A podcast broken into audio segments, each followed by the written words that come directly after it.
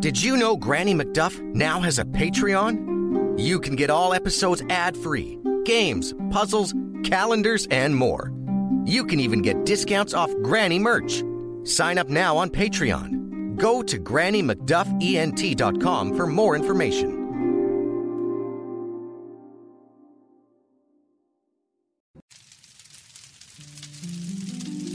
Good evening, children.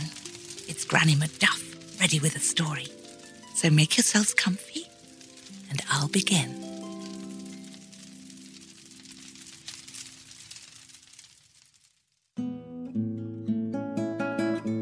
It was the last evening of the year, and it was so terribly cold. There was snow coming down, and darkness had just fallen. And in the midst of this cold and gloom, there was a little girl with no hat and no shoes, wandering the streets.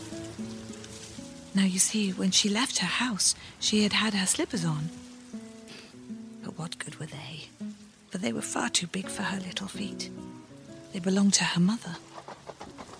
The girl had lost them when running across the road out of the way of two huge carriages. One slipper she could not find at all, and a boy had run off with the other.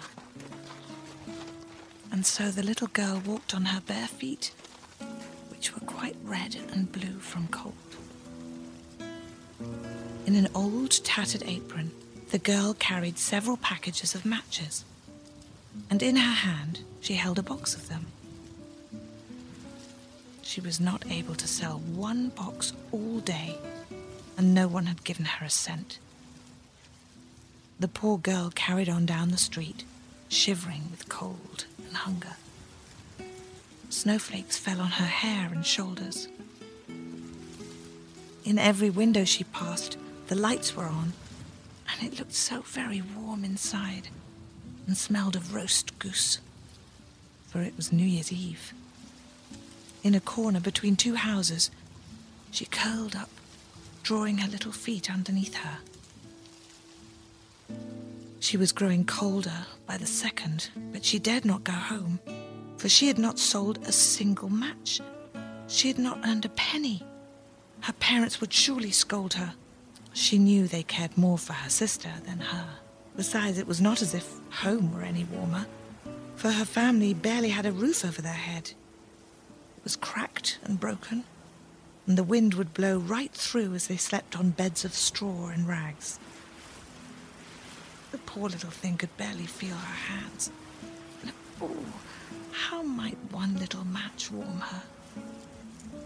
If only she could take one out of the box, strike it against the brick, and warm her hands by the flame. She opened the box and drew out a match. Just one. Oh, how bright it burned, and how warm it was. She held her hands over the match, which burned like a small candle. How wonderfully warm it was.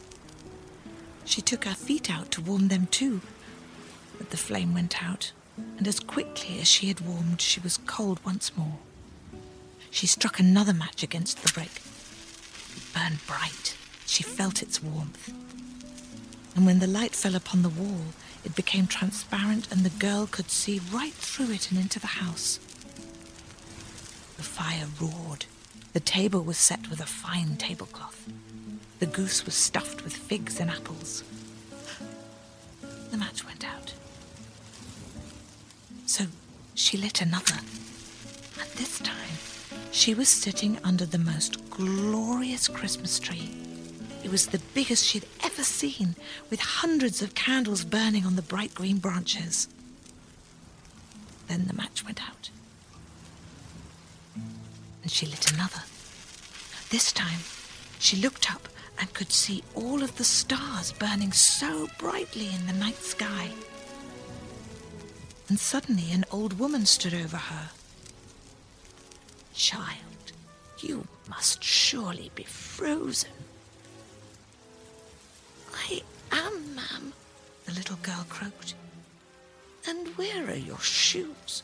You poor dear. Come with me. The little girl followed the woman into her house. And sure enough, Inside, there was a huge Christmas tree, a goose stuffed with apples and figs, and the warmest fire the girl thought she'd ever felt. That night she was fed, washed, and clothed, and put to sleep in the most wonderful bed she'd ever been in. And when she woke on the first morning of the new year, she'd found herself in a new life, with an old woman who became like a grandmother to her, who cared for her and loved her. But she always kept her matches, just to remind herself of how very cold she was on that last night of the year before everything changed. And she lived happily ever after. The end.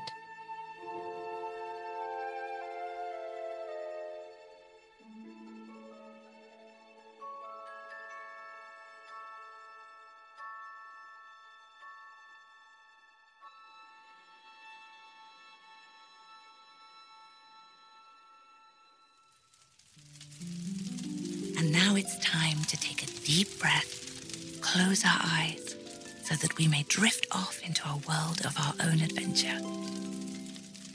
Good night, children.